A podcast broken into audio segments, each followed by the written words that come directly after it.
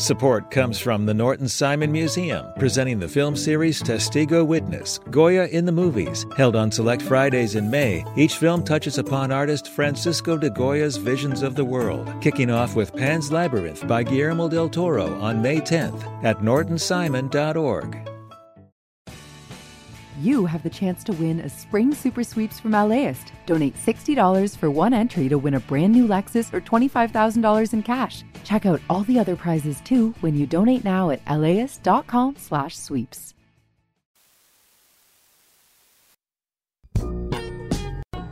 It's Air Talk here on LAist eighty-nine point three and live streaming on Instagram at LAist Official. I'm Austin Cross, joining you as always for another fantastic Friday, and I hope your morning is off to a great start. Larry's back next hour with Film Week, but we start today with some changes to California's COVID guidelines. The latest note that if your symptoms are mild and improving without medication, you're good to go to work or school, and that is a big departure from the previous order that required folks with COVID to isolate for at least five days before going back out into the world. To help us make sense of these changes, we're calling in Doctor P C H, Doctor Peter Chin-Hong, infectious disease specialist and professor of medicine at the U C S F Medical Center. Doctor Chin-Hong, thank you as always for joining us here on Air Talk. My pleasure, Austin. Happy Friday. Happiest of Fridays. And for folks listening, and if you have a general COVID nineteen question, you can give us a call now at eight six six, eight nine three, five seven two two, eight six six, eight nine three, five seven two two. You can also email atcomments at laist dot com. Now, Doctor Chin-Hong, I just want to start with your thoughts, your initial thoughts on these new guidelines, especially this one that says, hey, folks can return back to their lives Uh, as long as their symptoms are uh, are getting better and that they're fever-free for twenty-four hours. What are you thinking?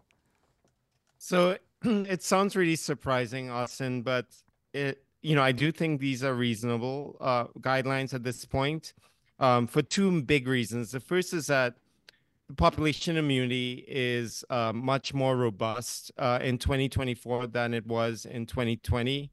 Um, you know, I think more than ninety-five percent are immune in the population from the uh, most recent C D C data. And the second big reason is that we have a lot more options available, both for prevention of infection, uh, se- serious infection and disease, uh, as well as treatment uh, of COVID complications. There are several other uh, sort of secondary reasons Uh, that the state has cited. One is minimizing disruptions. Uh, that is a big deal. I, I think we've known that the pandemic uh, emergency, particularly in kids, has led to about four months to anywhere from four months to one point five years in terms of a deficit in uh, kids being left behind, particularly in math. And this is particularly pronounced among uh, children of color. And there's also been mental health repercussions. And again, two mm. other reasons might be alignment with other respiratory viruses and uh, what other countries are already doing. Talking right now with Doctor Peter Chin-Hong, infectious disease specialist and professor of medicine at the U C S F Medical Center, about some changes to California's COVID isolation rules. And if you have questions about these new guidelines or general questions about COVID nineteen, we have a line open for you. eight six six, eight nine three, five seven two two is our number. There's also our email, atcomments at laist dot com. Just be sure to give us your name and where you are messaging us from. Well, you bring up a lot of good points, Doctor. Of course, there's, as we've learned throughout this pandemic, there's, uh, you know, the, the facts, and then there's how we feel about those facts or about those changes. Um, obviously, it's going to make people a little bit uncomfortable to hear that uh, folks who might still be sniffling or experiencing some symptoms could soon be in their workplace uh, again. What role does masking play going forward in your view? Um, yeah, so masking continues in terms of guidance. Um, so if you're positive, uh, wearing a mask for ten days is recommended still. So there are a lot of things that are not changing. In fact, one might say that we shouldn't treat uh, COVID as a separate disease, but we should be wearing masks for other respiratory viruses as well, mm. because you know, we want to reduce transmission.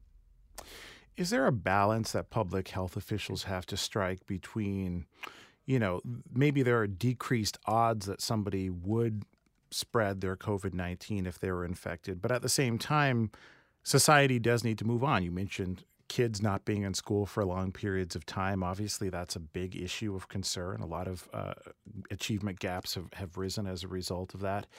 Um, But where does one find that balance when they're coming up with a new rule where they say, well, you know, there might be some risk? Because I should mention another one of these guidelines is if you're testing positive but you're asymptomatic, you can go out into the world, which, again, kind of flies in the face of what we've been taught over the past almost four years now. Um, where does one find that balance when coming up with public health guidelines?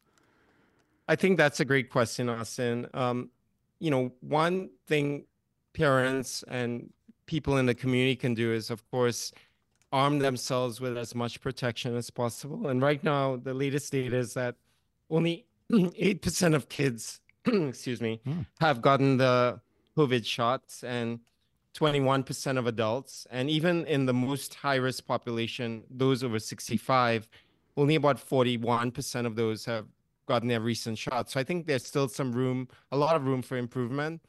The other, um, you know, issue I think is, you know, we have to be flexible. And I think it's really tough in COVID because evidence has changed over time. And when you look at the most recent um, data, say, since Omicron, when you're asymptomatic, um, you're likely to spread COVID probably about uh, almost four times less than mm-hmm. those who are, have symptoms. So I think all of that is leading to this change in thinking, uh, you know, apart from the reasons that I mentioned earlier.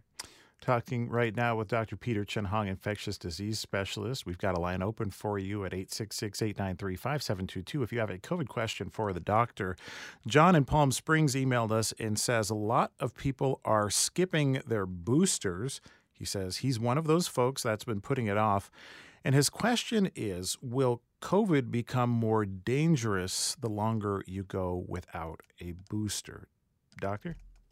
That's a great question. I think it is, as we progress in the pandemic, it's getting more dangerous for one group in particular and, you know, a second group with, um, you know, a proportion of a second group. The, the main group that I continue to worry about is those who are older, particularly those who are over seventy-five, because that's where the data is. And you know, it is national data as well as the patients I'm seeing now. It's typically somebody over seventy-five who hadn't gotten their shot in a year. And that's mm. driving about sixteen hundred deaths uh, a week in the United yeah. States, which is way too much. And then the other group, of course, is those who are very immune compromised, not the person who has diabetes or even uh, a malignancy, but somebody who's you know, recently gotten a transplant or has no ability to make uh, antibodies. Those are the ones who, again, we continue to be worried about. I mean, that leads right into my next question, because what this does in so many ways is it kind of leaves it up to both our individual uh, public health departments, but also our own individual workplaces to determine what their COVID policies will be. Obviously, some people work uh, more close quarters. People work uh, with people who may be immunocompromised. And I'm wondering if you think it's necessary for some health professionals, uh, healthcare workers, people who work with the elderly, to uh, maybe have different office policies than maybe somebody who, I'll use us as an example, maybe somebody who works in public radio. Definitely. So when you look at the California guidelines, the most recent one from the Department of Public Health, they do call out um, high-risk uh, situations and uh, scenarios. Uh, in the healthcare workplace, for example, where I work, we've never done away with masks. We still continue to wear masks around patients, even if we're negative. So I think that continues, as well as nursing homes. And they do also call out the fact that if you live with um, someone who's older or immune compromised, even if you yourself are healthy, you'd want to be more conservative. And that's around making sure that, um, you know, you, you do the appropriate testing when you have symptoms, and you repeat the testing if that testing is negative.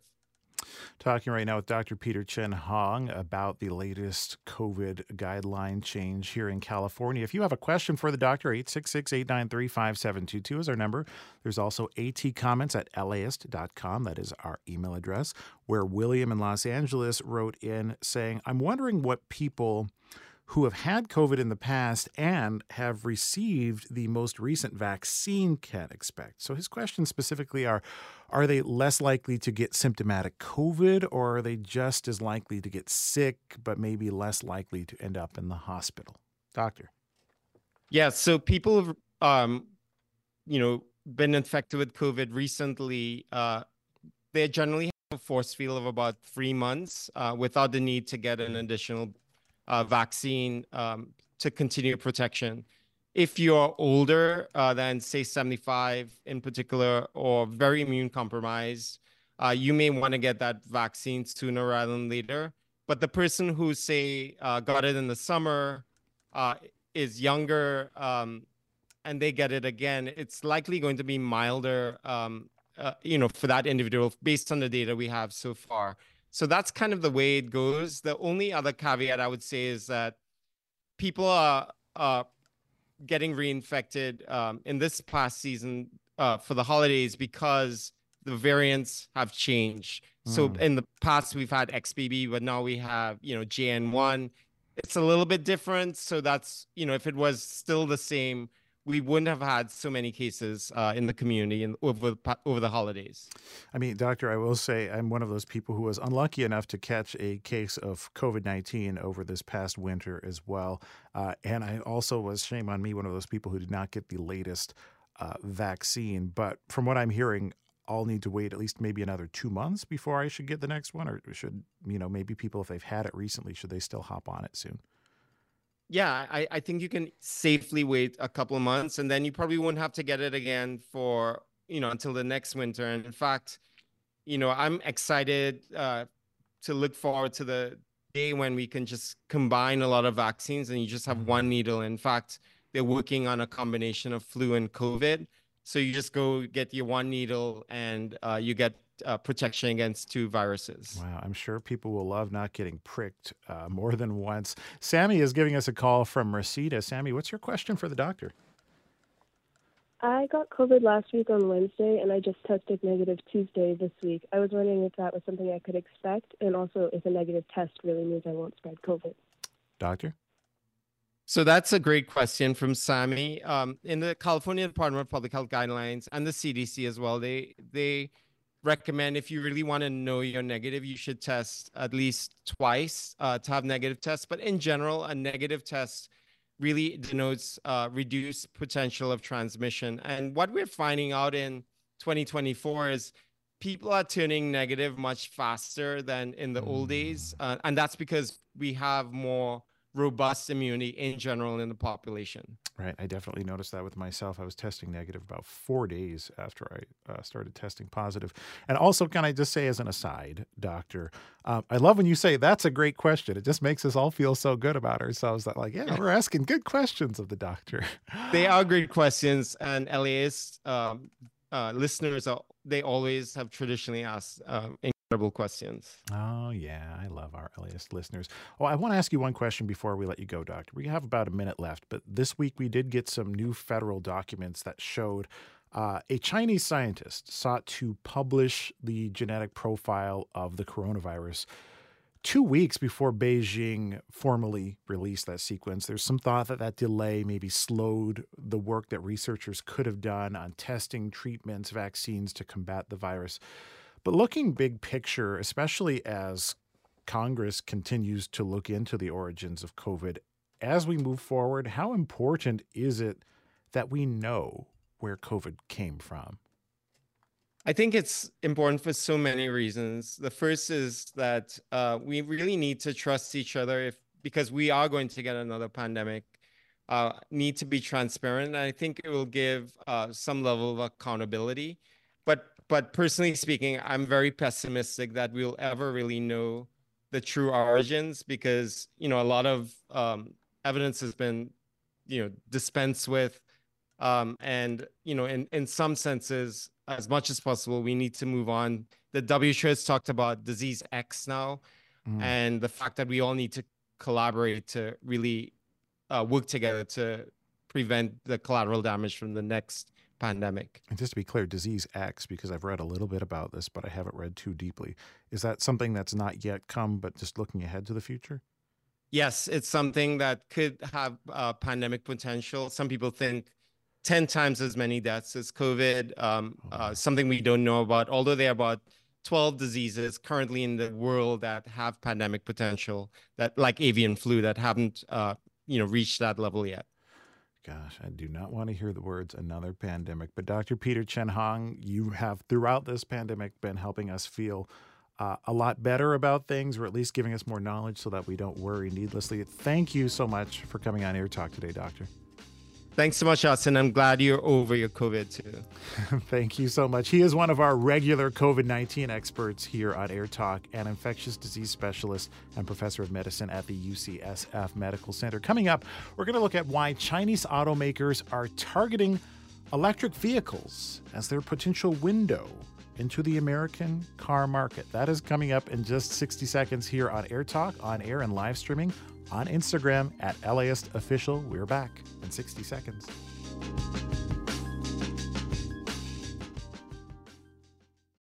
Support for LAist comes from Will Geer Theatricum Botanicum, returning with a season of outdoor summer repertory theater on its scenic stage in the woods of Topanga, with picnicking in the gardens before the show. A Midsummer Night's Dream is back, along with The Winter's Tale, Wendy's Peter Pan, and Tartuffe Born Again, set at a T V station in Baton Rouge. And for a contentious election year, Bernardo Cubria's The Hispanic, Latino, Latina, Latinx, Latin Vote. Tickets at theatricum dot com.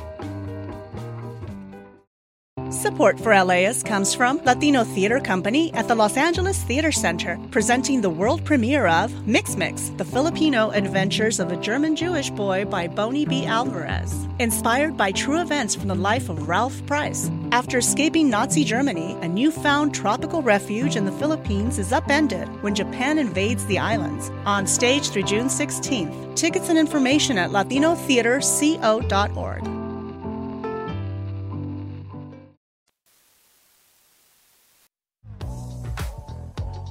It's Air Talk here on LAist eighty-nine point three on live streaming on Instagram at LAist Official. I'm Austin Cross. It is wonderful to be with you.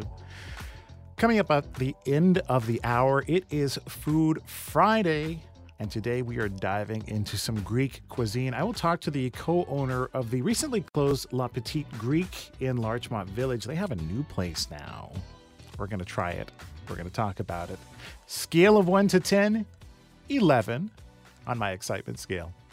But first, Chinese automakers, they are expanding exports. They surged more than sixty-three percent last year, and they have become a global leader in the electric vehicle market. And that has a lot of auto industry analysts wondering, not if, but when we might see Chinese-made E Vs on American streets. Let's dig into this with Sam Fiorani, V P of Global Vehicle Forecasting with Auto Forecast Solutions. Sam, thank you so much for being with us. Well, Sam, I'm hoping that you're there, but I, I just want to start off by asking why we do not see Chinese-made vehicles on the roads in the U S today. All right, looks like Sam might not be on the line with us, but we'll circle back to Sam. Are you there? Oh, Sam, yes. Hello, good. Sam. Excellent. Welcome. Sorry about that. Oh, don't you worry at all. Let's just start off again. Why do yeah. we not see Chinese-made vehicles on the roads in the U S today? Well, the tariffs currently uh, make it unprofitable to bring in a vehicle from China. Uh, adding twenty-five percent to any vehicle anywhere in the world, it just takes it out of competition in, in this very competitive market. Uh, the prices of vehicles in the U S relative to their size and, and their market around the world is pretty low. So when you bring in a vehicle from, from say, China, and you add twenty-five percent to the cost, it's just going to price it right out of competition. I mean, just because we don't see them, though, I mean, I think for a lot of us, that means that we are not thinking about them. Uh, but I saw some numbers that Americans last year bought just shy of fourteen million cars, but Chinese citizens bought twenty-three point six million cars. Can you tell me a little bit about the Chinese auto industry, just how big it is, maybe who some of the big players are in that? China has become the largest uh, automaker in the world, and that growth has taken the last twenty-five years or so. Uh, car companies have been in China for a long time. Uh, American car companies have been in China for forty years, but it's just been over the last twenty years or so that it has developed to the point where it's competitive, where the vehicles are, are uh, selling in China. And now they're to the point where they're they're building so many in China that they can export them. And that has become a huge hub for, for companies like B Y D, for uh, a state-owned company called S A I C, and uh, Geely, and Great Wall, and a, and a number of other larger E Vs, or larger vehicle manufacturers that are in China. Let's bring into the conversation economist Barry Naughton. He's a professor at the School of Global Policy and Strategy at U C San Diego. Professor Naughton, thank you so much for coming on. Pleasure to be here. Are we seeing a boost in the Chinese E V, uh, both production and capability in recent years? Because I know in our last segment, we just talked about COVID. China's economy took a major hit from COVID. There was a real estate bust, and now there's some pretty robust government investment in renewables. Are we seeing a bigger boost in that now in the Chinese E V market? We're seeing the current effects of almost uh, fifteen years of massive investment in this industry. I mean, China, when it came out of the global financial crisis way back in two thousand eight, two thousand nine, decided to put money into strategic emerging industries, they call them. And electric vehicles were one of these from the very start. They wasted a lot of money on it for many years, but mm. now it's finally paying off. So what are the economic advantages, in your view, of China's E V market entering the U S auto landscape? Why would it be attractive to them? Well, it's attractive for two reasons. I mean, one is that they're just very ambitious and looking for a new uh, export industry to replace, you know, garments and toys and all the things that we've grown accustomed to seeing at, at Walmart. But also, uh, you know, it's a very vigorous entrepreneurial culture, too. So there's there's thirty or forty reasonably competent E V makers in China, and they are now in a very vicious price war. Their margins are compressed, and so they're looking for new markets to just to survive in many cases. Talking right now with Barry Naughton, economist and professor at the School of Global Policy and Strategy at U C San Diego. Coming back to Sam Fiorani, who's the V P of Global Vehicle Forecasting with Auto Forecast Solutions. Uh, if we start to see these vehicles emerge in the U S, I believe the starting point is maybe who do you think has the potential of getting there first, and what would be their way in? Considering, as you mentioned, the twenty-five percent tariffs, uh, there are also uh, some rebates in America that I believe only apply uh, to cars that have a certain amount of parts, elements that were manufactured in so-called friendly countries. But, but who maybe has a leg up here? The, the question is not if, but when. Oh, yeah. Because uh, these vehicles are going to be here. We we already see Chinese vehicles on the streets in the U S, but uh, they're not with Chinese brands. Uh, Buick sells a vehicle, Volvo sells a couple. So there are models here already, but it's the Chinese brands that are that will be here, and brands like B Y D, which is uh, a, a very large E V maker, is probably going to be one of the first. Uh, these companies are already selling in Mexico because of their lower tariffs, so they can bring in these vehicles and sell them on the low end, and and are making inroads into Mexico. Currently, Chinese brands make up about ten percent of the Mexican market, and that's just going to grow, and it has been growing very quickly over the last few years. So once they get to a certain level, they'll start building vehicles in Mexico. That they're already searching for places to build uh, vehicles from a company called Great Wall. Uh, B Y D won't be too far behind, and S A I C is right there with them. So we expect these plants to be opened within the next two or three years. And once they get enough uh, in, uh, North American content, they can just bring them across the border and sell them as domestic vehicles. You know, looking back at this transition from when it was predominantly American-made vehicles on the roads to when we started to see Japanese vehicles uh, appear, Uh, I think that one thing that people realize, especially uh, automakers, people watching the industry, is that um, the price point really matters a lot to people, maybe the value that people are getting for their dollar. When it comes to the potential price points for some of the cars, uh, especially the ones that could be manufactured, say, in Mexico uh, and then sent over to here, how different could the prices be, or does it is it more less about price than, you know, maybe the features that they could provide for the price? If this question had come up ten years ago, it would have been on price, because that's the the one in that uh, a new brand has. Uh, there's a space at the bottom of the market for an inexpensive vehicle. When uh, these vehicles come in, they will likely be electric, and so they're going to be higher priced than, say, a twenty thousand dollars vehicle, but they're going to be lower priced than, say, a forty thousand dollars Tesla. So it's going to come in at a good price for for the manufacturer and an excellent price for the buyers in the United States. When when when you factor in likely a seven thousand five hundred dollars rebate that they'll get in the U S for having uh, locally contented batteries and motors, it, this is this is where the in will be, because the manufacturers currently on the market have li- left this gap at the bottom of the market. Uh, talking right now with Sam Fiorani with Auto Forecast Solutions, coming back to Barry Naughton at U C San Diego. Uh, Barry, we've heard now uh, from Sam, it's not an if, but a when. What are some ways that you suspect the U S will respond to this win scenario? Yeah, it's it's, it's a, a great question. And Sam has already raised one of the, the big unknowns, which is... Um, You know, I think it's definite, as he said, that the Chinese will set up operations in Mexico. But the U S regulations restricting um, subsidies, at least, are more complex than that. It's not enough to produce in Mexico. You ha- also have to sort of wean yourself from Chinese supplies of the components of the vehicle as well.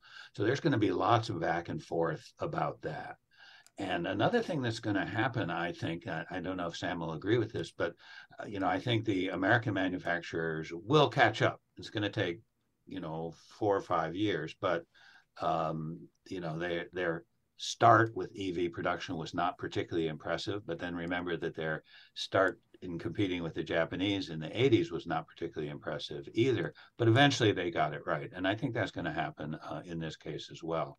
The other thing is, I think, both the U S and Europe, long run, this is, we're going to make the transition to green industries, right? And the relations with China are bad enough that the U S is going to, and, and the E U too, are going to make enormous efforts not to become too dependent on China.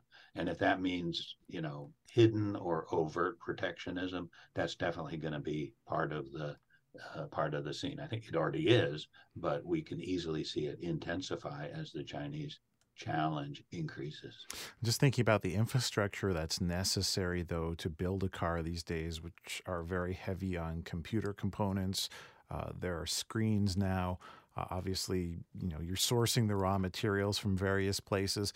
As far as just the cost of production, um, Are we seeing, are you getting the sense that maybe U S auto manufacturers might also end up, you know, manufacturing maybe more of their products in a place like Mexico to lower the costs, uh, especially the labor costs, so that they can compete at least on a price level?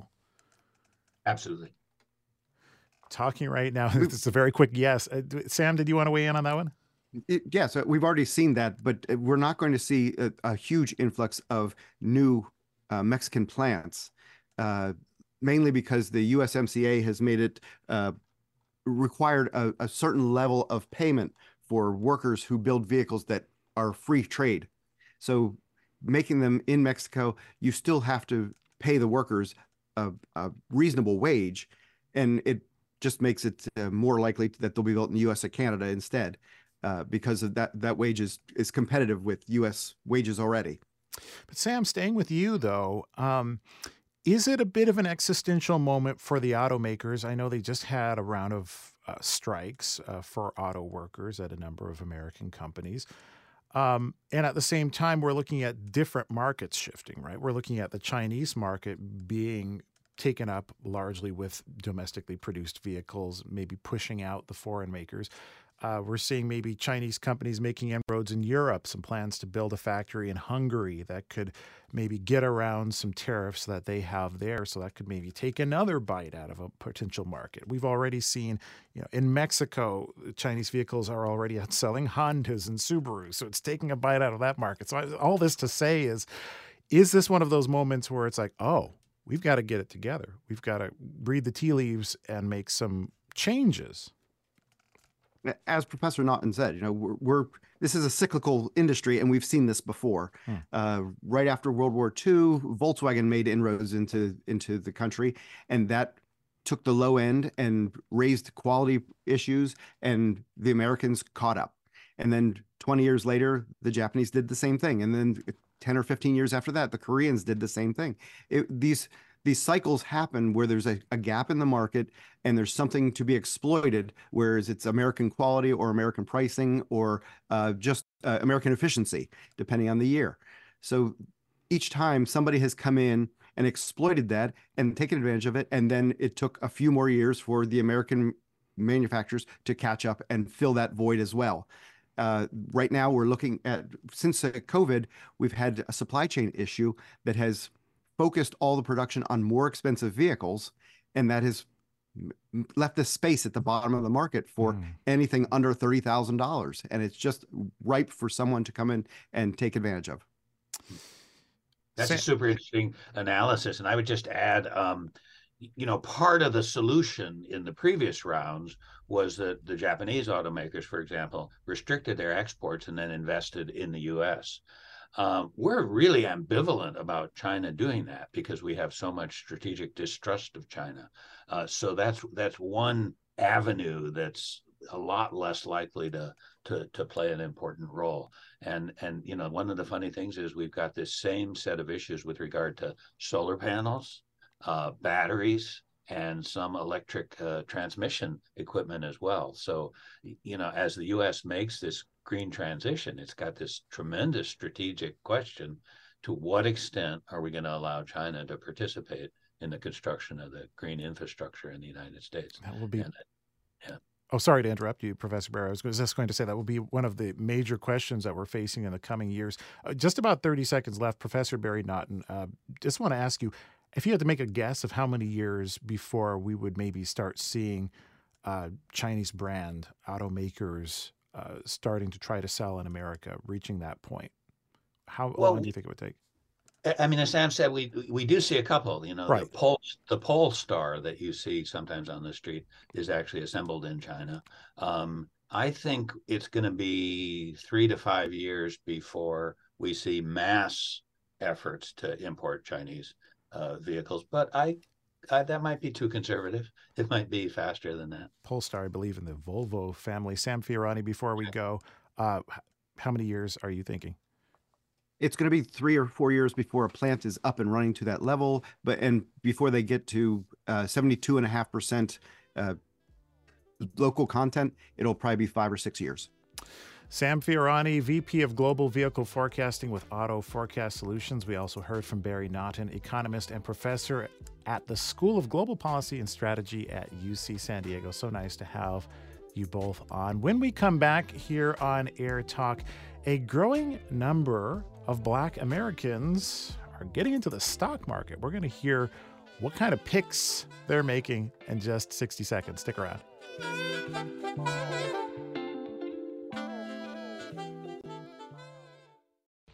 Support for LAist comes from Will Geer Theatricum Botanicum, returning with a season of outdoor summer repertory theater on its scenic stage in the woods of Topanga, with picnicking in the gardens before the show. A Midsummer Night's Dream is back, along with The Winter's Tale, Wendy's Peter Pan, and Tartuffe Born Again, set at a T V station in Baton Rouge. And for a contentious election year, Bernardo Cubria's The Hispanic, Latino, Latina, Latinx, Latin Vote. Tickets at theatricum dot com.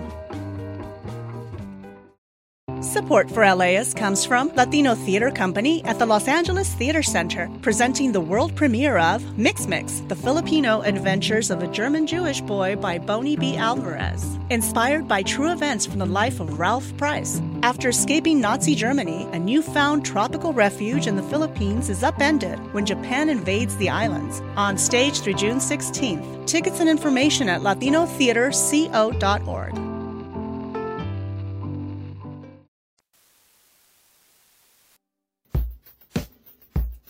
It's Air Talk here on LAist eighty-nine point three on a Friday with me, Austin Cross. And we are live streaming right now on Instagram as well, LAist Official, L A I S T Official, if you would like to join the conversation there and also get a peek inside Studio A.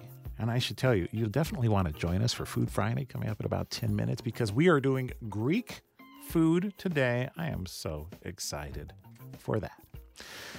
But first, there is a new wave of investors starting to get into the stock market. That is Black Americans, more specifically young Black Americans. A recent article in the Wall Street Journal looked at Federal Reserve data that found that in twenty twenty-two, almost forty percent of Black Americans owned stocks. That is up from just a few years before.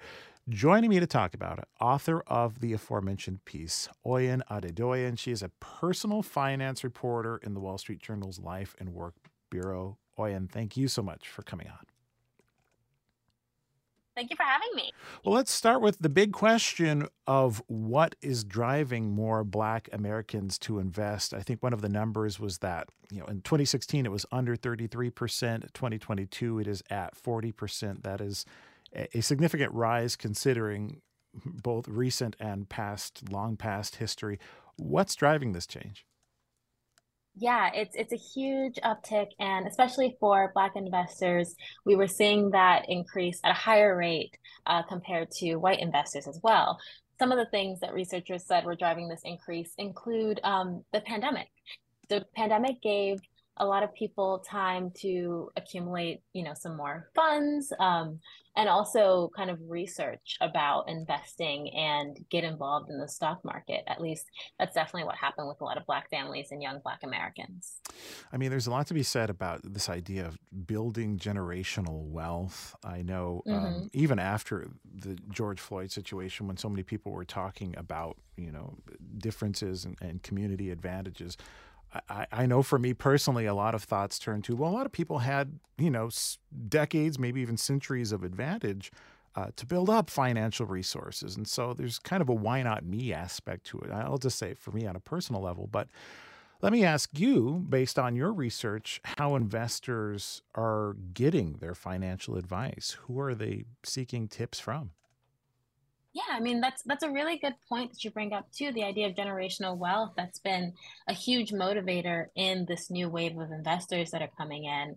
And part of the thing that made investing a little bit more accessible, especially for communities of color, include, you know, those investing apps that have come out um, that have made mobile investing and mobile banking a lot more of an option for um, Black families. And Black families are more likely to rely on online banking and online resources like social media, as well as word of mouth when it comes to financial advice in comparison to other races as well. So it was it was a lot of those things working at the same time, um, including kind of more word of mouth when it came to things like meme stocks and other stocks that were very in the news during that time too, including GameStop and A M C.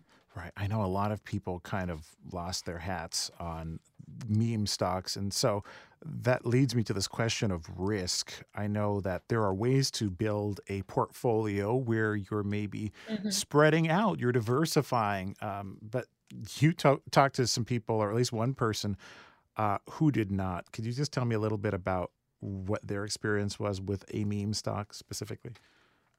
Yeah, I spoke with a young woman in California who, you know, she's exactly the person that we're talking about. She was able to accumulate a lot of savings during the pandemic, about fourteen thousand dollars. And her friends were making money um, investing in GameStop. And that kind of inspired her to get involved as well. And so she saw, you know, A M C was up, and she put all of her savings from the pandemic, so that entire fourteen thousand dollars into A M C stock, uh, saw the value kind of go up a little bit. She got two thousand dollars at one point, decided to keep her money in there.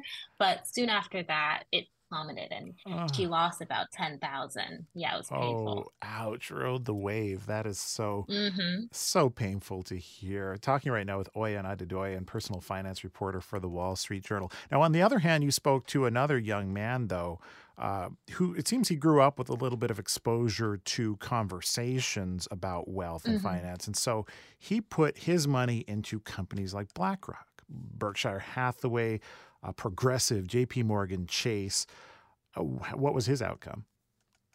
Yeah, he grew up, um, you know, with his grandfather, who talked a lot about business and finance and was really interested in business news. And when his grandfather passed away in twenty seventeen, he decided to open his own brokerage account and really started to become kind of a student of stocks and, and business and finance. And so for him, it, it's it's almost like another job, you know, the way that he describes it. And he, you know, keeps up with all these companies, but he really wanted to invest in companies that had a durable competitive advantage and a global impact. So um, it seems that he's been seeing a lot of growth in the past couple of years. I think his portfolio is valued at at least above like seventy-five thousand now. So started with twenty-two thousand, got up to seventy-five thousand. To me, this really speaks to the value of good financial advice. I know there are a lot of websites. If anybody's ever tried to research a stock, you could say, should I buy blank stock? And you'll see one article that says, you know, the bulls are all for this stock. You should go in. And the other one says, well, the bears are seeing a decline because mm-hmm. they missed their, their quarterly earning. Um, and so there's a lot of conflicting information out there. I'd say a person has to do a lot of real research, but it also seems to speak to me about a need in, especially in the Black community, for there to be resources for people to access. So when they want to build that wealth, uh, they know where to go. Is that correct? Yes, precisely. I mean, you know, many, many Black investors, especially young Black investors who are just getting into it, might look at companies that they recognize and just invest there. That's what a lot of the investors who I spoke with told me. You know, they recognize Apple and and kind of other tech companies and retail companies, and they're put, they put their money there. Whereas, you know, when you speak to financial advisors, they recommend for incoming investors to put money into a fund or, um, you know, an E T F or kind of a stock that has a group of companies together so that you can kind of measure that risk and diversify that portfolio. So there is a huge gap when it comes to education, financial literacy education, especially with this new wave of investors that is more diverse than before. That's Oyin Adedoyin, personal finance reporter in the Wall Street Journal's Life and Work Bureau, wrote a very fascinating piece titled Black Investors Are the Biggest New Group of Stock Buyers. Oyin, thank you so much for coming on today. Thank you for having me. It's Air Talk Friday here on LAist eighty-nine point three. I'm Austin Cross, and live streaming on Instagram at LAist Official. When we come back, we are going to have some Greek food from the folks that previously brought us La Petite Greek. They've got a new spot now. We will talk about it, but you might not want to miss it. LAist Official is where you can see the action as well as hear it. We are back in ninety seconds.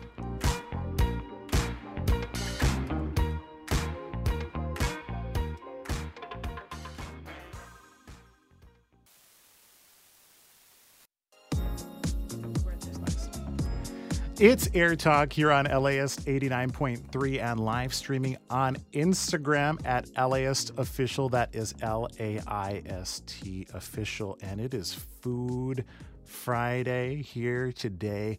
So think about this. Grassy olive oil, pungent oregano, a bright pop of lemon. Those are just some of the iconic flavors of Greece. And for today's Food Friday, we are sailing the Aegean Sea and talking Greek cuisine with Nora Houndalas, co-owner of the newly opened Greek Eats in Beverly Grove. For thirty years, she and her husband, Dimitri, Lan, ran La Petite Greek in Larchmont Village. Now they've got this new spot. Nora, welcome. Kalimera. Kalimera, Austin. It's so good to be here. Oh, I'm so excited. Now, so I want to ask you about the building blocks of Greek cuisine, just so people have a little something in their head, because sure. I know that oil is important. I know that lemon is important. Can you break down a few of the top ones? In your I view? always, I always laugh. I always say, you know, Greek cuisine is what we would call, you know, farm to table, because that's the way people in Greece have eaten for centuries, and you still see that a lot of farmers markets. So it's very simple, fresh food. You have some seasonings that over thousands of years have spread up from, you know, India through Asia, um, along there, and you can see those influences, but they have, you know, very simple, clean cuisine. And there are three, what I call the holy trinity of Greek cuisine. Ooh, okay. Is extra virgin olive oil, mm-hmm. uh, lemon, and Greek oregano. Greek oregano. And you actually brought in some Greek I oregano. I brought a fresh sprig. This was a suggestion of your husband's? Yes, here? He was like, let him smell Greek oregano. Okay, I'll... Oh my God. And it's so, it's so, it's so beautiful because oregano is pungent and yeah. it is a little bitter and sweet. But you have different oreganos oh. throughout the Mediterranean, the Middle East, Mexico, Puerto Rico, all wonderful flavors. You find the South American um, or uh, Mexican oregano is a little bit more citrusy. Right. And some of the Italian and Turkish is a little bit more pungent or bitter. Mm. But the Greek oregano is savory, so it's got a very earthy quality. Ah, exciting. So you brought three d- dishes in here. There's uh, actually four, one four. Uh, back there too if you want to try that. Oh my gosh. So okay. we have the, um, just because, you know, it's a little chilly here in L A, right, we have right, the right. avro lemano soup. And this okay. is a really traditional Greek soup. Avro means egg, and it's an, it's really a chicken lemon egg soup. You don't okay, see egg or taste egg that. because you whisk it the whole time. Oh. But it has this beautiful lemon flavor, perfect on a chilly day or when you're feeling under the weather. Just nice big chunks of chicken breast, celery, got carrots in there, a little rice. Mm.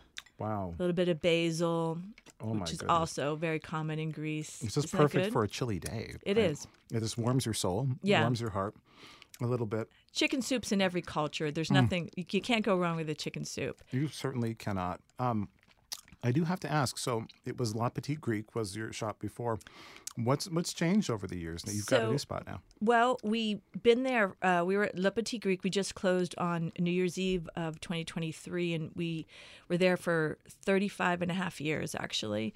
And, um, you know, we've watched many changes in the industry. And when the pandemic hit, we thought it's time, you know, for us to think more into our future. How much longer are we going to be able to... Um, afford the changes that are uh, stressing out the restaurant industry in major cities. Right. And we, Dimitri always wanted to do a fast casual concept. It's just that he's a one-man show. He doesn't have that hospitality group behind him. So um, we just decided it was time. And we went ahead and started planning um, Greek Eats during the pandemic as our next step, kind of the baby of La Petite Greek.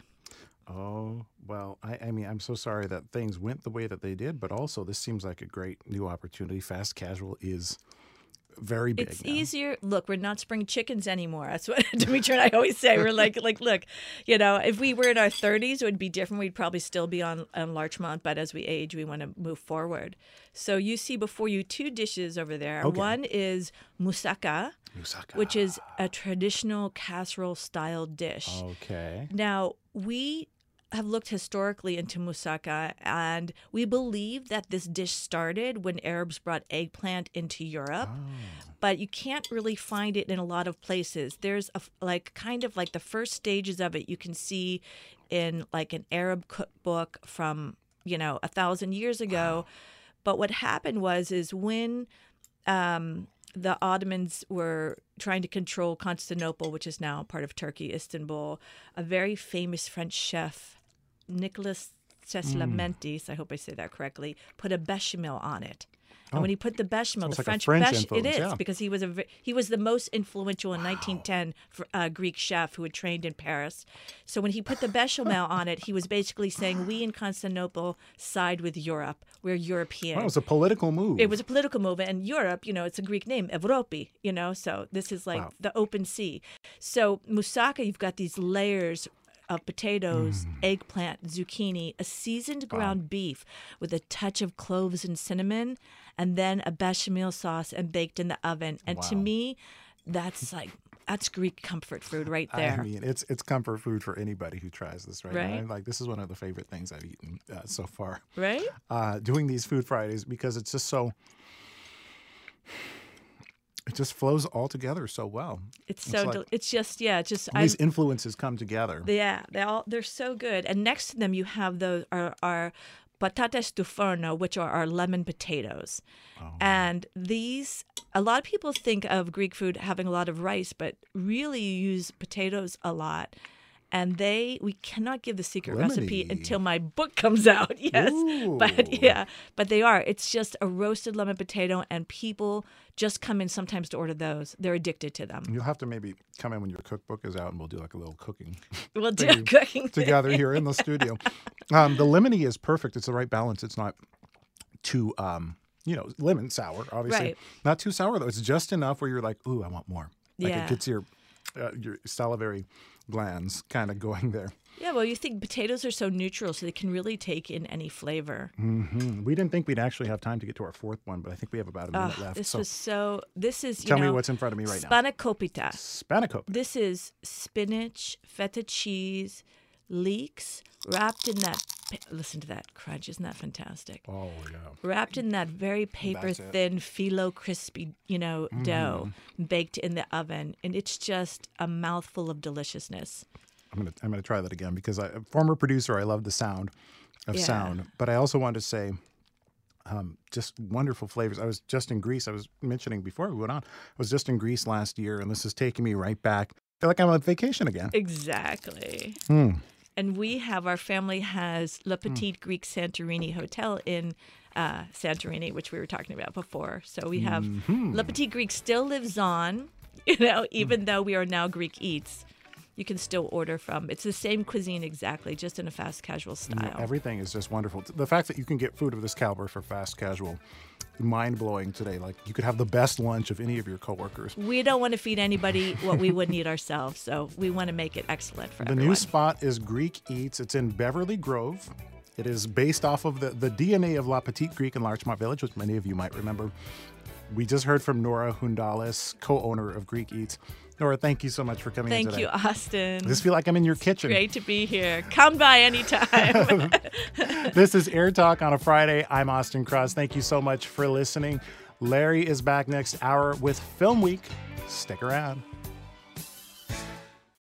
Support for LAist comes from Will Geer Theatricum Botanicum, returning with a season of outdoor summer repertory theater on its scenic stage in the woods of Topanga, with picnicking in the gardens before the show. A Midsummer Night's Dream is back, along with The Winter's Tale, Wendy's Peter Pan, and Tartuffe Born Again, set at a T V station in Baton Rouge. And for a contentious election year, Bernardo Cubria's The Hispanic, Latino, Latina, Latinx, Latin Vote. Tickets at theatricum dot com. Support for LAist comes from Latino Theater Company at the Los Angeles Theater Center, presenting the world premiere of Ghost Waltz by Oliver Mayer, a bold original recovery of Juventino Rosas, one of Mexico's most significant composers. Follow Rosas from his father's early death to his friendship with ragtime genius Scott Joplin, now on stage through June second. Tickets and information at latino theater co dot org.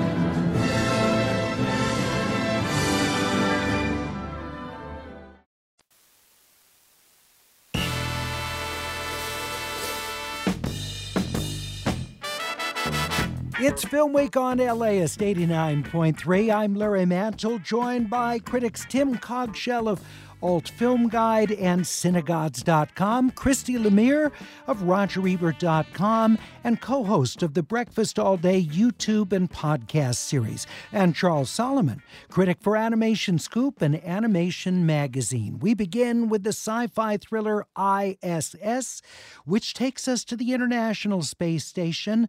Ariana DeBose stars with Chris Messina. The film is directed by Gabriella Cowperwaite, and Uh, Nick Schaefer is the screenwriter. Christy, what did you think of I S S? I was actually pretty impressed with how much they accomplish here.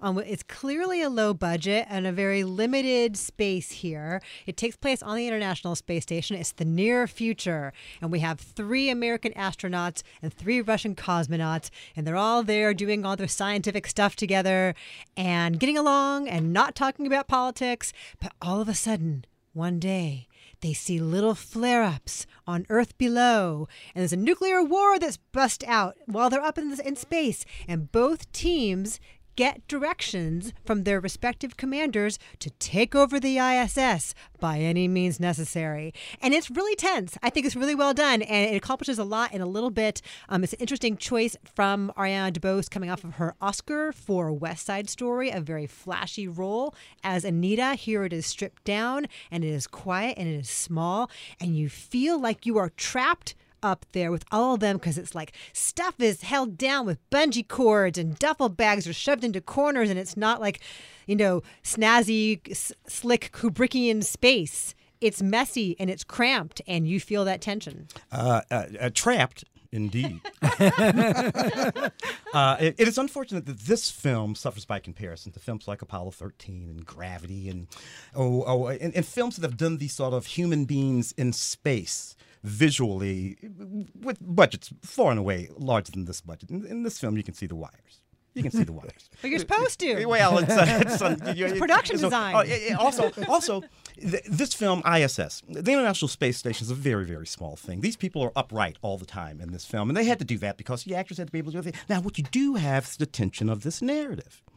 I like the tension of the narrative, that notion, the Russian. I mean, here we are in the world today, and I, and I can see that happening. Now, what they do with that is make a fairly ordinary and pedestrian thriller about the Ruskies and the Americans and what we're going to do, and that's unfortunate. Because they could, you could open it up to so many interesting philosophical issues. Considering, considering we know uh, many of the uh, cosmonauts and astronauts who've been on that space station. I've met two or three of them. Uh, some of them are from around about here. I know these human beings and the nature of them, and I, and I do wonder what would these kinds of humans actually do with those orders. And I don't believe any of them would do the things that these these folks do with these orders. We do have these images out of those ports that Christy mm-hmm. was talking about when, when the Earth goes aflame. That's what this film has to offer, the images of that Earth from space. They're extraordinary. It sounds though like you were able to suspend disbelief and just go for the ride, Christy. Oh, totally, because I, I feel like the way that they make you mistrust everyone, the way that they all are mistrustful of each other is kind of fun. Like, you don't know who's telling the truth. You don't know whose alliances are safe ones, and that's constantly shifting. And there's some visual stuff they do. There's a scene where they're they're drinking whiskey, and the liquid kind of bubbles up, up, up because there's no gravity, and that visual of a liquid bubbling up comes back later on in a way that is chilling. So they, they accomplish a lot visually, I thought, in an impressive way. Ah. But, I mean, this is going back to a theme that was very popular in, um, like, fifties and sixties science fiction. Arthur C. Clarke and uh, Ray Bradbury all did stories of seeing the Earth go up, and then how did the people who are watching it Um, respond. Mm. I think there was even a Twilight Zone, if I recall, which this uh, theme. I S S, a sci-fi thriller starring Ariana DeBose. Gabriella Capperthwaite is the director, Nick Schaefer the screenwriter. It's rated R in wide release. The Kitchen is a British sci-fi adventure film starring Kane Robinson and Jediah Bannerman. The film is directed by Daniel Kaluuya and Kibwe Tavares, uh, making feature directorial debut for both of those. Uh, also, uh, uh, Kaluuya, one of the writers of the screenplay. Tim, what do you think of The Kitchen? Well, I really, really like this film. This is very, very good. Um, it's sharp, it's fast, yet slow. And I'll, I'll explain what I mean by that in a moment. It's very pointed and very serious about its concerns, right? And its concerns in, involve the structure of society, caste systems uh, um, um, in the future in London. About twenty forty is when I think it's set, if I'm not mistaken. And I love the way it looks because it's all very futuristic, but not. Everything looks ordinary. And what this film questions is, what, what will society really look like when we have a future of haves and have-nots, but for real? None of that Elysium stuff with a spaceship. No, no, no, no. This, in looking at this film, I got the feeling that, yeah, I think it'll look something like this. Yeah, I think it'll, it'll be something like this. The, the kitchen is this high-rise complex. There's several of them all over London. And people uh, have simply taken them. Uh, they These people should all be evicted. They shouldn't be living there. But they just said, no, we're not moving. We're staying. Every now and again, the powers that be send in these troops, these armed, jackbooted thugs to beat these people up and get them out of there one by one, and they lock it down, and they support each other. We have this man. His name is Kane. He, uh, he's in that series Top Boy, if you, if you like British cop drama. Uh, he's wonderful in that series, and he's outstanding in this movie. And, and little by little, we find out things about him. He grew up in the kitchen. He works at this place that reminded me of that situation in Soylent Green, where Edward G. Robertson goes at the end of his life. There's one of those dynamics here that's really sharp and really kind of chilling, too. Um, He finds out that he has a son, and he has to decide what he's going to do. Is he going to stay in the kitchen with all of these people, or is he going to do what he really wants to do, is to get out of there? But but it's about that. It's about these people fighting for a place to exist. Can we not even live in nothing is what these people are saying. This is nothing, and you won't let us have that either? I thought it was a very sharp film, very moving.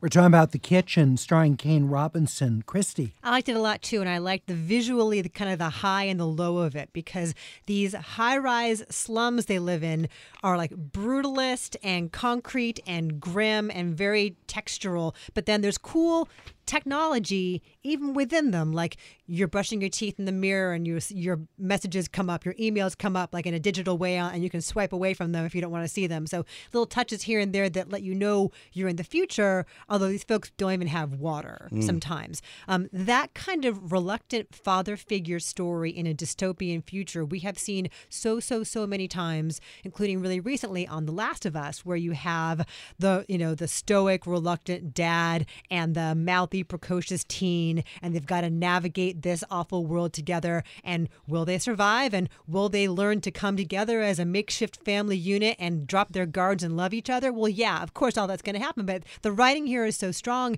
the performances are so good, they feel so real, they feel like real people, don't they? Mm. And the kid's really great in it. And uh, I was really impressed that this is a directorial debut. It's it's really ambitious, but also feels just smart and very confident at the same time. Yeah, D- Daniel Nkibwe. Kibwe, very interesting fellow. Directorial debut, yes, feature film. He's made many, many short films. He is an architect. Uh, he's a Bartlett School of Architecture guy, master's degree in architecture.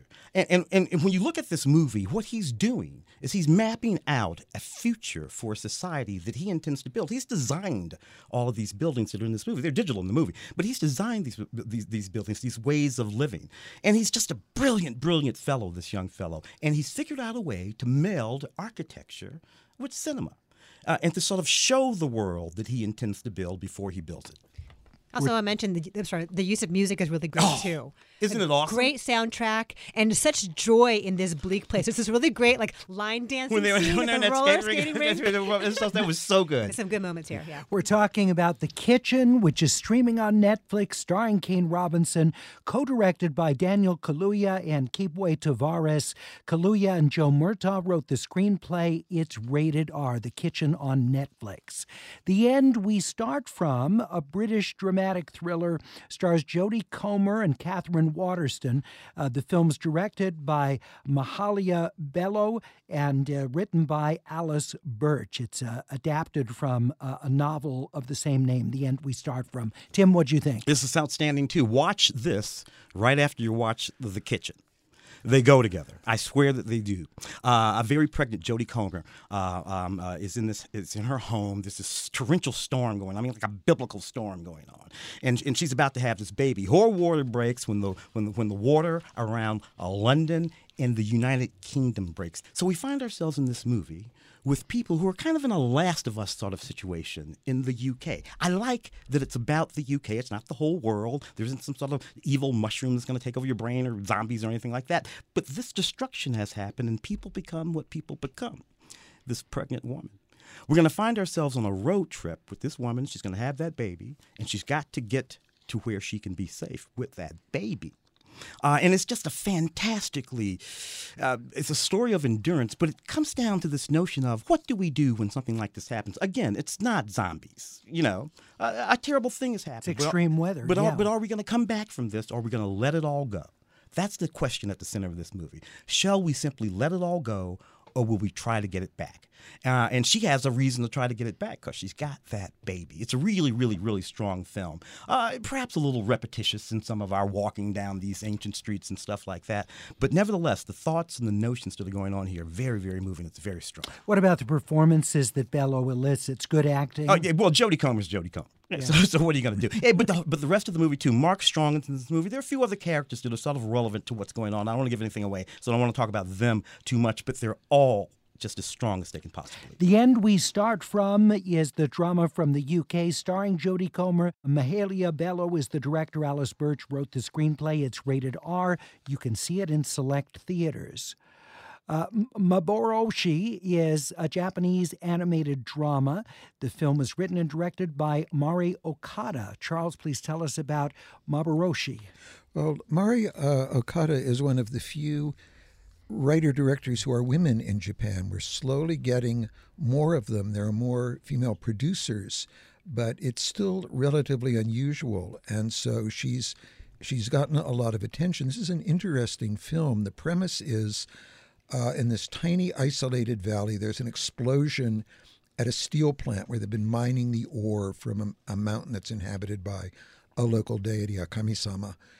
And when that goes off, the town is frozen in time. It's not like Groundhog Day where they live the same thing over and over again. It's that they know nothing is ever going to change. Uh, the pregnant woman, as Tim was talking about, there's one who's so excited to be having her first child, but she will never have it. She'll just continue being pregnant. Oh, wow. The kids who are at the center of it realize they're never going to grow up. They're going to be teenagers forever, for as long as this strange world continues.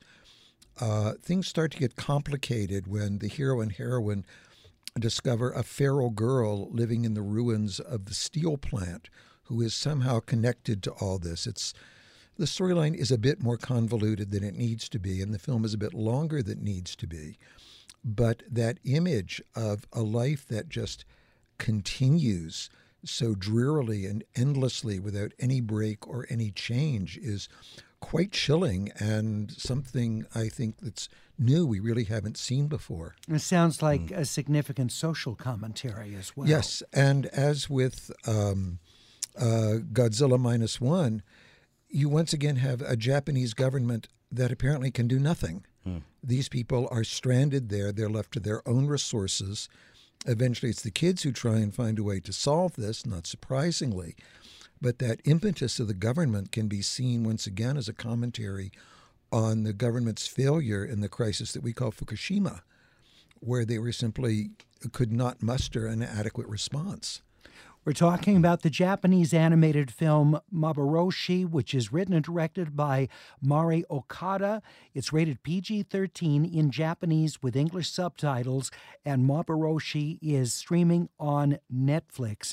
You can see it there. I do want to remind you that our Film Week Academy Awards preview is coming up on March third, Sunday, just the week before the Oscars. We'll be at the historic Orpheum Theater in downtown Los Angeles. We'll be bringing all of our critics together again on stage, watch clips of the films, and talk with our critics about the major categories to get their sense of who should win, which performances, which screenplays, which movies have been overlooked. They'll share their opinion on that.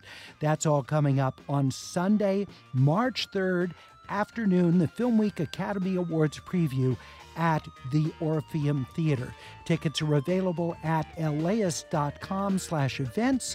We hope to see you there in the audience in a big crowd to enjoy what's an incredibly wide-ranging year in film with some truly great movies that are under consideration. Back with more with our critics on Film Week in just one minute.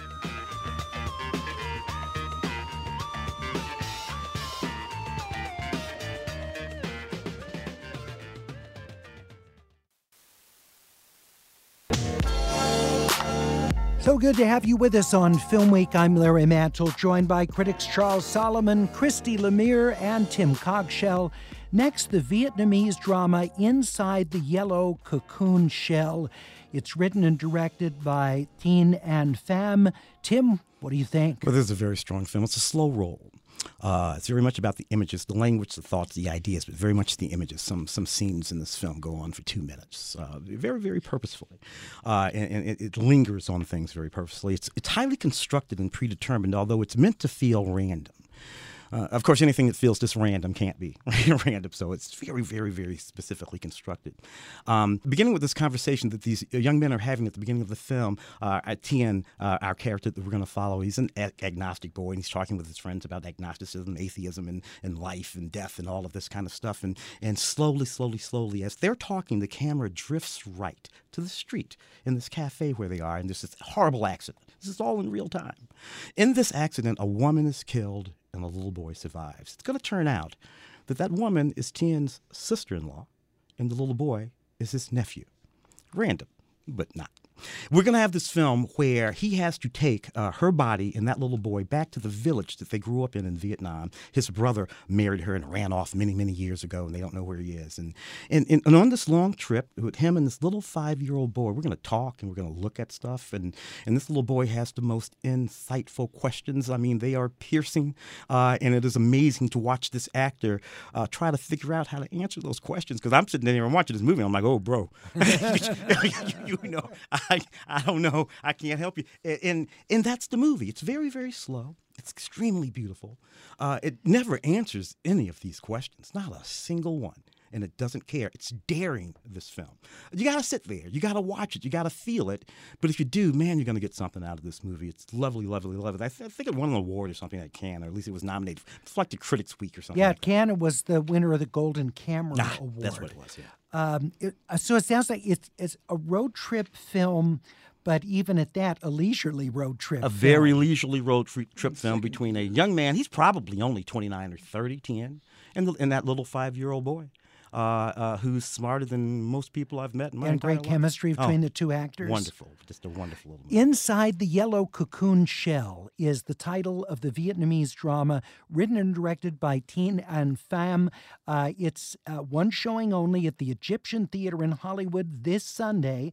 And then at the Los Feliz three, it has a single showing next Thursday, January twenty-fifth. It's unrated in Vietnamese with English subtitles.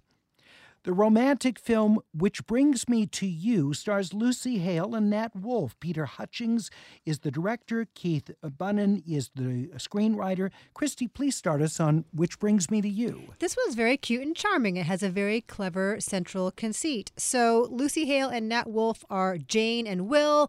They meet cute at a wedding and flirt and are instantaneously attracted to each other, and they start to make out and kind of hook up with each other in the coat closet, and they realize, no, no, no, no, no, this is not a good idea. Let's actually get to know each other. And so they spend the rest of the movie telling each other stories about ex-boyfriends, ex-girlfriends, mistakes they've made, things they've learned. But the fun thing with this is that, let's say Nat Wolff telling a story about a, a college girlfriend he had. Lucy Hale will show up inside that story in the dress she's wearing to the wedding, like, really? You said that to her? And so they're constantly commenting on one another's mistakes and their foibles. And the chemistry is really great. They're both super attractive and have a, a nice way with each other. It's a fun movie. I would say it goes on way, way, way too long. Mm. The ending consists of them at dawn, standing there, explaining everything to each other, and in a way that is so needless. It should be so implicit based on the bond they have forged over all this time. So I liked it for a while, and by the end I'm like, all right, let's get going here. Which Brings Me to You, uh, the romantic film. Tim? When, when I when I read the title of this, just read the title of it, you know, which I read it like this: Which Brings Me to You. That's what was in my head, right? right so, yeah. so so so I, I, not that movie at all. uh, so yeah, that movie might be interesting though. This is this is cute. It really, really is. I, I, sometimes I forget that they're like young people who've never done any of these things before. Uh, you know, Harry Met Sally. What are those Ethan Hawke, Julie Delpy movies? Before, yeah. Before and after. Yeah. I got, we got, Before we, Sunrise. After Sunrise. Oh, yeah. Yeah. We got. We, we, we I have three decades of these movies in me, so so this is killing me. But I'm thinking that young people watching this movie are probably experiencing something very, very familiar to them mm-hmm. uh, as they sort of work their way through these things. So I have to remind myself of that, and and and in that context, I say, yes, kids, go ahead and watch a cute little movie. Which, which brings me to you. Which brings me to you. It's, it's, it's an uplift. Which brings me to you. Which brings me to you? Lucy, Lucy Hale and Nat Wolff co-star. Peter Hutchings directed. It's unrated, adapted from a novel of, of the same name. It's in select theaters. Inshallah, a Boy uh, is directed by uh, Ajmad Al-Rashid in a feature directorial debut. Uh, the film is unrated. Tim, what did you think of Inshallah, Uh, a Boy? Ah, God's Will, a Boy. Uh, this is a very, very, very powerful film, uh, Jordanian film. Um, um, and and this, this film is interesting in that it is about things that you can't really make films about in Jordan. Um, mostly, uh, this woman who has a daughter and a husband. Her husband is killed. Uh, the male family members of her husband, her husband's brother, want to take her house from her, her apartment from her, because they can. right? Um, uh, she's uh, she she tells them uh, the court, I- I'm pregnant, uh, and I'm pretty sure my baby's going to be a boy. Uh, uh, she has no idea whether or not she's pregnant. She certainly could have no idea whether or not the baby was going to be a boy, but it's enough to stave off the system while she tries to pull her things together, her assets together. The one thing that she needs to do most is learn to drive. Her husband had bought this truck. Payments have to be made on the truck. If she can learn to drive, she can use that truck to make the money to save her house. It's a stick shift, unfortunately. Which is tough. Which is not tough. I taught my mother to drive on a stick shift in about two hours fifty years ago. But nevertheless, in this movie, it's a tough thing for her. And she has to teach herself. And she has to teach, because no men, until she meets one good guy. One good guy. Which is why I think they let this film be made in Jordan. The film is Inshallah, a Boy, the Jordanian film, directed by Amjad Al-Rashid. Uh, the film is unrated. It's in Arabic with English subtitles, and it's Jordan's official submission for Best International Feature at the upcoming Oscars. You can see Inshallah, a Boy at Lemley's Glendale Theater. Cowboy Bebop, the movie, which was first released uh, back in uh, two thousand one in Japan and two thousand two here in the U S, is getting a re-release. Cowboy Bebop, the movie, Charles. When Shinichiro Watanabe completed Cowboy Bebop, the series, which is one of the really classic pieces of anime, uh, he killed off Spike Spiegel, the yeah. hero. I mean, the character demanded it. But everybody was upset. Tim's still upset. Yes, so am I. And they wanted it to keep going. So they couldn't do another se- season, so they made the feature that takes place sort of in the middle of the uh, T V series. It is the closest thing you'll see to an animated film noir that actually works. We've seen some American things with Batman where it looks good in stills but doesn't have the right kind of moving and pacing and tension to it. And here they're on Mars. Uh, Spike and his gang are bounty hunters. They they don't want to get involved in anything, but they end up trying to capture someone who is going to poison the entire population with these nanomachines made of protein. And they have to find a way to outwit him. And the big showdown comes amid Halloween celebration. So you've got, you know, a whole parade of people in scarecrow and pumpkin costumes. And there are interesting shadows and patterns, and it's just so much fun to be there with Spike and Jet and Faye and the gang again. It's a really strong movie, and again, it shows Japanese artists using animation in a way we don't in this country. Mm. twenty-two years after its theatrical release, it's back. Cowboy Bebop, the movie, directed by Shinichiro Watanabe. The film's written by Keiko Nobumoto. It's unrated, and you can see it in select theaters for three nights only, starting this Sunday, January twenty-first. The Palestinian documentary Bye Bye Tiberias is directed by Lina Sualem. Uh, Christy, what do you think of this documentary? It's very lovely and personal and, and gentle. So the filmmaker Lina Sualem is the daughter of longtime Palestinian actor Chaim Abbas, who has done so much. Like, she is Logan Roy's wife in Succession, the most recent wife on Succession. She is great in The Visitor. She is great in Munich, like Blade Runner twenty forty-nine, just an actress of, of elegance and power who is always good no matter what it is. And so she goes with her daughter back to the Palestinian village where she grew up and reminisces about the reasons that she left. She's a, a, one of like seven children, and you know dared to go off to Paris and then to the United States to go become an actress. And there's a lot of home movie footage from her childhood, and it's about you know multi-generational connections and women and tradition and looking forward. And it's maybe a little too intimate and a little too personal. I feel like there's maybe no there's no clear-eyed kind of distance on this woman and her career and and the decisions. It's, it's you know it's it's a daughter making a film about her mother, mm. you know. So it, it's so incredibly personal and, and, and delicate. So um, I like a lot about it, but I, I kind of wish it were I don't know made by somebody else maybe mm. who wasn't her daughter. it, it, it's it's it's a funny thing because very little of her career. They talk about when you when you went off to to, to be to be an actress uh, when she was in her early twenties. And they talk about that a wee bit. But I'm like, this woman is a, this is a, she's a huge, The Lemon Tree, Larry? Yeah. Syrian Bride? Yeah, she's big, the Syrian Bride. Film. She's yeah. a huge, huge movie star. Mm-hmm. uh, in her career, she didn't just go off to become a little actress. No, she's, she's, she's this important. One, she's a, yeah. and, but you would not know that from this film. And it matters in, in the context of everything that she left, right? Uh, had she stayed, she would have lived the lives of her seven sisters. She has seven sisters. And we meet her, her mother and, uh, and pictures and other things, her grandmother. So this, this deep generational stuff by this lake. Um, so I, I, I agree. I, I, I like the film here, but I think there should have been more film mm. here.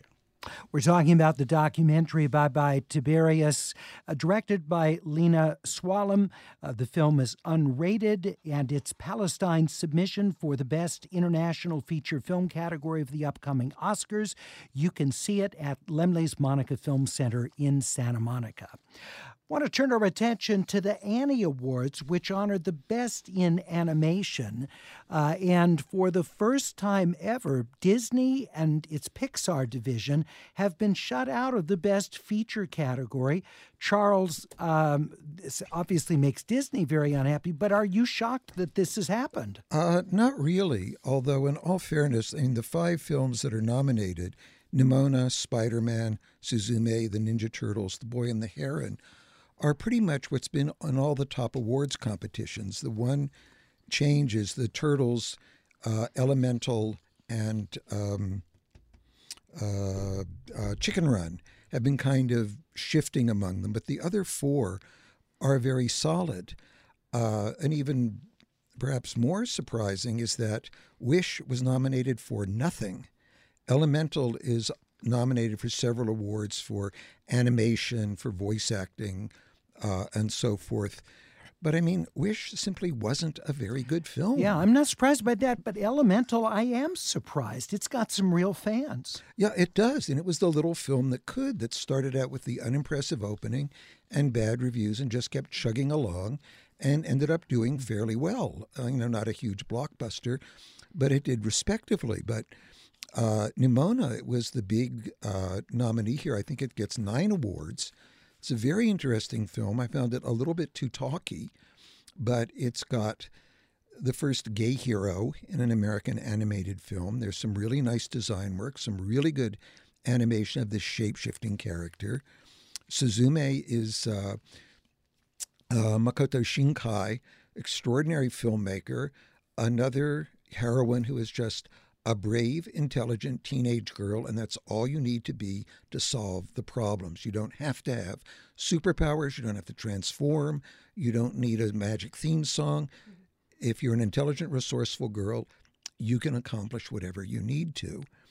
Uh, I thought The Turtles were was a lot of fun. Teenage Mutant Ninja Turtles, yeah. And, of course, The Boy and the Heron is Miyazaki, and I don't know that it, that it gets Well, that was a slam dunk. You yes. knew that was going to be nominated, yeah. uh, if anything anything was. So you, you wouldn't replace any of these five, it sounds like. Uh, no. Again, the only one that anybody's been changing is, do you prefer The Turtles? Do you prefer the new Chicken Run?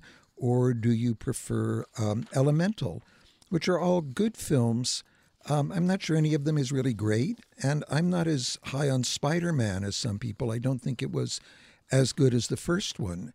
Um, I'm, I mean, you, uh, Tim and Christy, you you saw you've all seen most of these, didn't you? Spider-Verse is awesome. I think it's way better. Like the first one was groundbreaking, and I thought, how are they going to top this? And they did. You thought the second was better? Yeah, than they oh, they wow. cram more into the frame. It's so alive. The variety of, of animation styles was constantly thrilling. Mm. So I'm a fan of that one. I'm a big I'm a big Teenage Mutant Turtles guy. That that first of all, teenagers. They were actually teenagers. Yeah, I remember. I just said how much you enjoyed. And the animation is fantastic. Hey, I do want to quickly mention um, before Michael Mann joins us in conversation about Ferrari that our Wade Major wanted to make sure to recommend The Power of Film, a T V mini series with new episodes every Thursday. Thursday on Turner Classic Movies. More to come on Film Week with Michael Mann. Do you want to hear?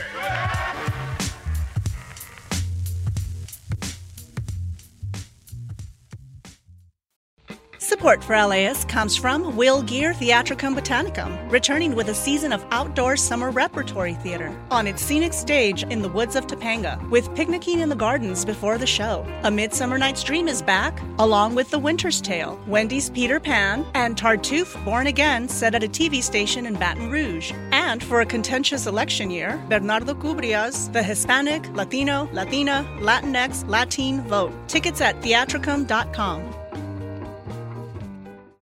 Support for LAist comes from Latino Theater Company at the Los Angeles Theater Center, presenting the world premiere of Ghost Waltz by Oliver Mayer, a bold original recovery of Juventino Rosas, one of Mexico's most significant composers. Follow Rosas from his father's early death to his friendship with ragtime genius Scott Joplin, now on stage through June second. Tickets and information at latino theater co dot org.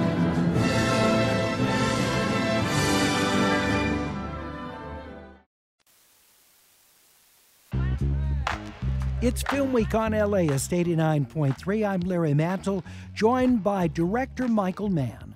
His notable films include Thief, Manhunter, The Last of the Mohicans, Heat, The Insider, Ali, Miami Vice, Collateral, Public Enemies, and now Ferrari. Set in the summer of nineteen fifty-seven, Enzo Ferrari's company's in crisis. The ex-racer turned car maker must see his team win a treacherous thousand-mile race across Italy to keep Ferrari viable. Adam Driver and Penelope Cruz co-star. We hear them in this clip arguing over an upcoming deal with Henry Ford. You should assign me control of your stock in the company and the freehold uh, so I can deal. Oh, because Henry Ford won't deal with a woman. No. Because if it comes to a deal, it'll be hard and fast. I have to have all the cards in my hand. Well, half the cards are in my hand. Laura, what do you want me to say? Mister Ford, we have a deal, but first I must wait until I ask my wife for permission? Yes, you can say that. You know what? I'm gonna give you power of attorney over my stock so you can deal. For half a million dollars. I don't have half a million. You will if you make a deal. Penelope Cruz, Adam Driver in Ferrari. Michael Mann, thank you for joining us today on our program. Uh, thank you very much. What attracted you to this story? Because I know your history with uh, the book on which it's based goes back quite a few years.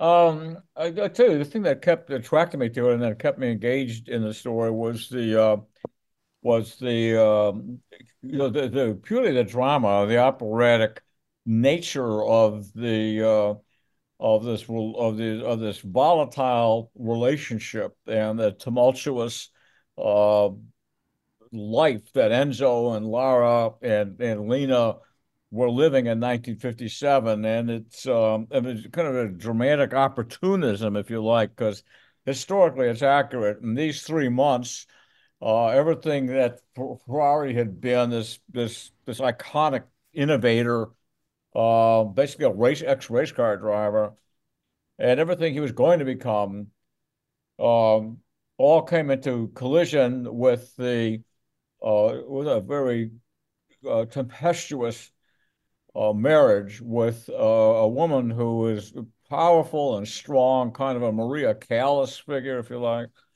and a, and a, and a very different second family he had with Lena Lardi, who, who in my mind always was similar to Ingrid Bergman, um, with an illegitimate son, Piero, who in kind of this kind of an Italian convention of the period of the second family, the illegitimate second family, Vittorio De Sica, it comes to mind. Um, and all the, plus their own son, Laura and Enzo's son, Dino, had died a year and a half earlier after a long uh, uh, disease, muscular dystrophy. So they were in mourning, they were in grief, and um, the marriage was falling apart. The company's falling apart. It's uh, uh, on the edge of bankruptcy, and all of these elements come together in this one, uh, in in the period of the of the, of the film, and uh, it was a brilliant script by Troy Kennedy Martin, and that's what kept my kept me hooked into it. My original Uh, my friend, fellow directors, uh, the late Sidney Pollack and I both fell in love with this thing, and we developed it together for a number of years.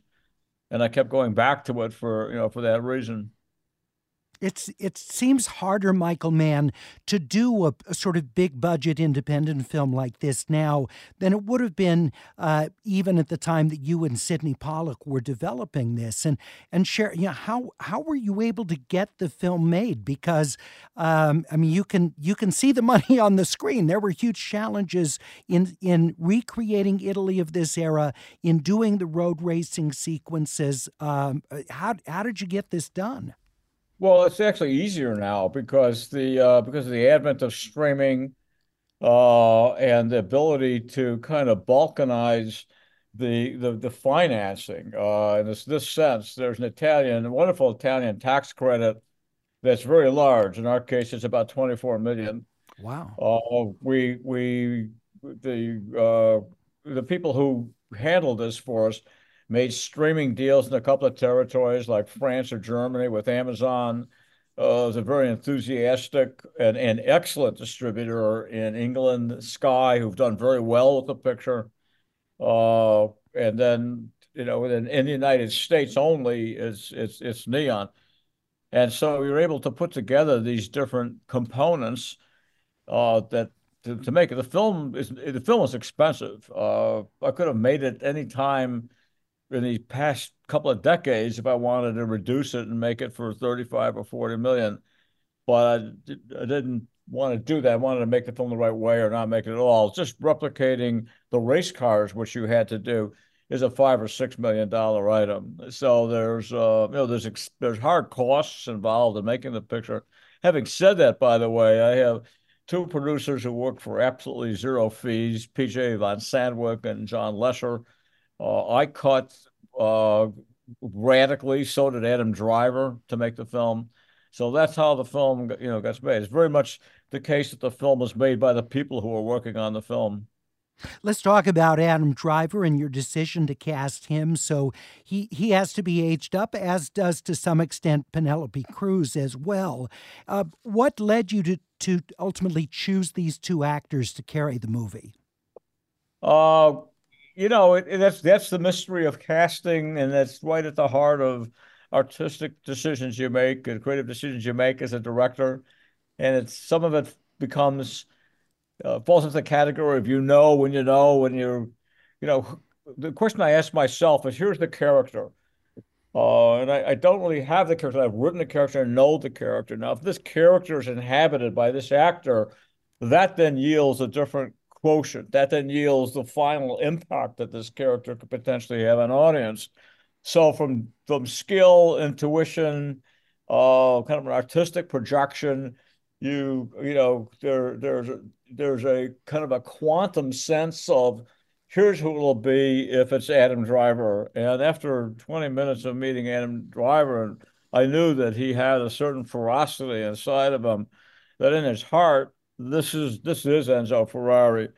The the age difference, the physical things, the accents, those are those I believe those are things you fix with craft work. Uh, but what, what's essential is what's in, inside the person. With Penelope, it's very much the same thing. Penelope is strong. She's opinionated. She's wonderful. I love to hear, you know, she's a strong-willed woman. And and that certainty and self-confidence that she has is right down the, um, you know, I felt the same way about her as I did about Adam, and, and I couldn't have uh, made better choices. We're talking with Michael Mann, the director of the film Ferrari in theaters now. Is it easier to age an actor up, as you did in these cases, versus if you'd had an older actor who was essentially the same age uh, as Enzo Ferrari was during most of the film, and then you had to make that actor younger for, say, the early racing scenes that went back in time? Um, well, that, that's just, that's just, that happened incidentally. If I had... I, I didn't choose Adam because of that. Uh, you know, it's just you know, we just we took we took the wig off, and, and you know, presto, you know, he has black hair and he's he's younger for the flashbacks. We'd have done that a different way if, say, Adam had been fifty-seven years old and we wanted to make them look like it was twenty years earlier. You're listening to Film Week on LAist eighty-nine point three. We'll be right back.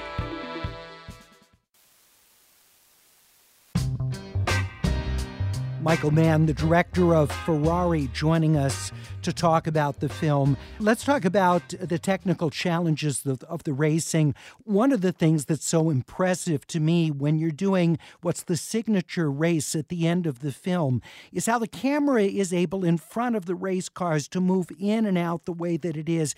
Can you describe a bit about the framework on which the camera sits and the ways that you were able to, to move the camera around to film those scenes? It begins with it begins with what you first started talking about, which is how do I ask myself the question, how do I want this racing to impact upon you? How do I what do I want your experience of the racing to be dramatically? I could shoot race cars with long lenses and it's quite beautiful and elegant. And but that to me distances audiences audiences and makes them into uh, observers. And I didn't want them to be observers. I didn't want you to be observing it. I wanted you to be experientially empathetic to, almost within it, as if you're inside the car yourself. So that then becomes the objective. And when that becomes the mission objective, you know, that will then work itself into what am I, what, what will I be seeing and feeling? And then what do I have to have the cameras be to, in order to be able to affect that and pull that off? And that then leads you into would lead, led me into the technology I had to develop to be able to get the cameras into those positions on these particular vehicles, all of which we built. And then we replicated these race cars, all except for the single-seater Maserati that Jean Bayrat drives in the, in the church sequence. That car is owned by Nick Mason, the Pink Floyd drummer. That one's authentic. All the other cars that are that, that we race aggressively, those are all our perfect, by the way. They're mathematically perfect replicas. But beneath the hand-beaten aluminum skin of those cars sits a custom-built, we built them, tubular chassis and a contemporary drivetrain. And those cars, the cars had to be reliable. They had to be very fast. They could go one forty, one fifty miles an hour. And they had to be very safe. And uh So that meant we were building them. We, the man who engineered all that is Neil Layton in the U K, and then a fantastic company of, uh, of restorers in Modena uh, called Campana, who uh, did all of the finish work. And that included all the instrumentations and all the little detail you see that are, to- it's all totally authentic. Uh, you... have done films of all different sorts of styles and different tones as well. And one of the things that you're known for is the sense of style that you bring to your work. We think of the television series Miami Vice with its own palette, its own its own look on television. Um, we think about your films and and the vi- collateral, incredible, you know, night scene in Los Angeles that you create. And I wonder, as as you think about your career, and and at this later stage in career, all the work that you've done, the degree to which style and and the lasting effect of those stylistic choices is important to you. Well, no, that's part of, that's part of the I mean, listen, that's part of the excitement of it, and it, it's I wouldn't call it style; I call it the film form, and the the form of the film. Uh, you know, I want the form of the film to deliver an experience of the story and the world that the story is taking you is taking you into. And it is exciting, you know, to me, to be doing a different thing every time. I, I you know, the idea of of replicating what I did or repeating what I may have done last isn't anywhere near as exciting as, you know, I don't know. How do you how do you port, how how do you make audiences really feel they're in seventeen fifty-seven in the northeastern woodlands?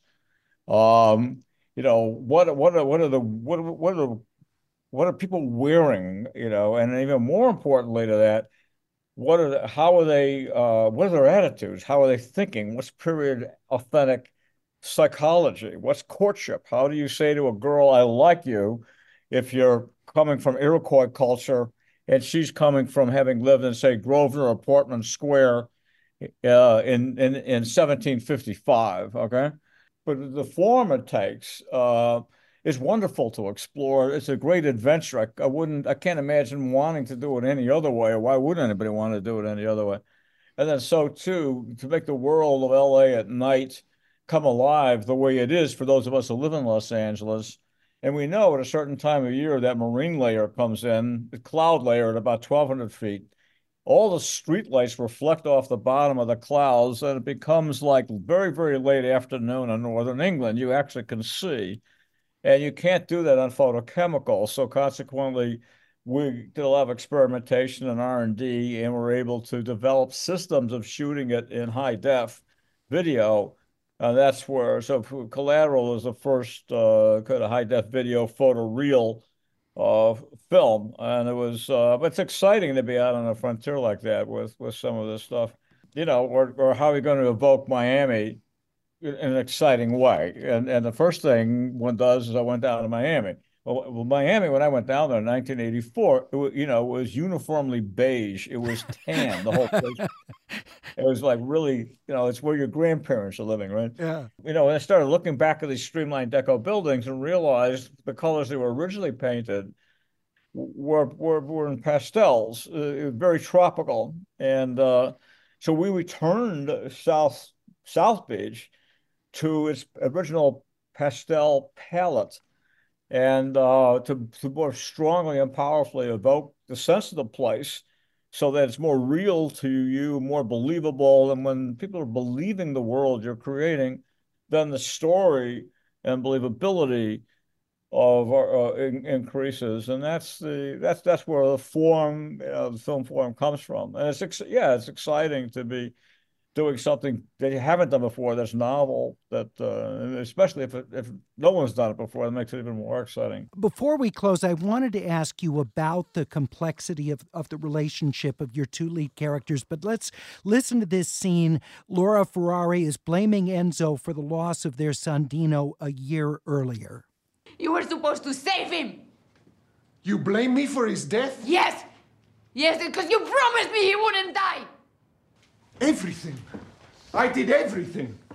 Table showing what calories he could eat, what went in, what came out. I graphed the degrees of albuminuria, the degrees of azotemia, diuresis. I know more about nephritis and dystrophy than cars. Yes, I blame you, I blame you. Could you let him die? The father deluded himself.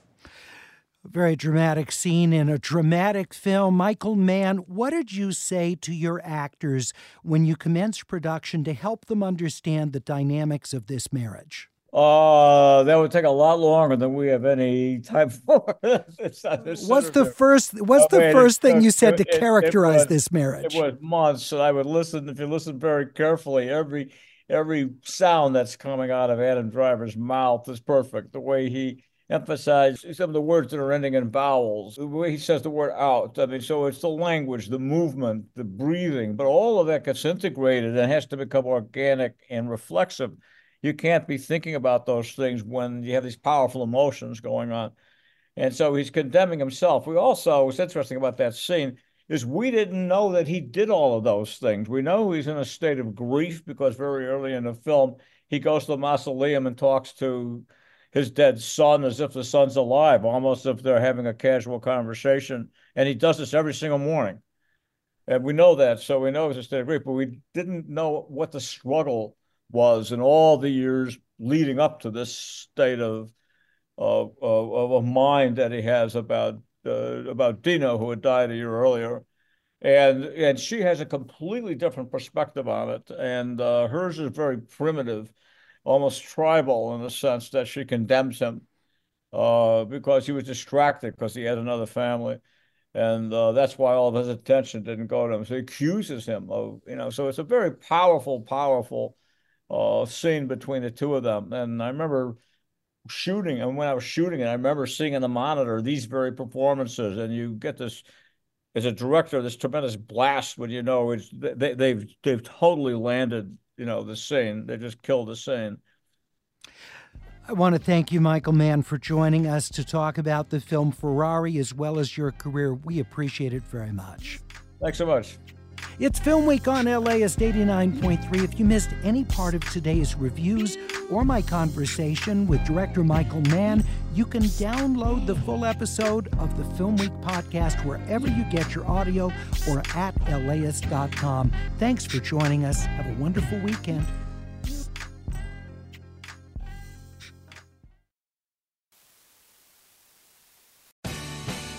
The LAist Spring Super Sweeps is happening now. You can win amazing prizes while supporting your source for local fact-based journalism. One lucky grand prize winner will get to choose a brand new Lexus or twenty-five thousand dollars in cash. Other prizes include an electric bike from Juice Bikes and one thousand dollars gas gift cards. Your donation of sixty dollars gets you one entry to win, and the more you give, the more entries you get. Donate now at L A ist dot com slash sweeps.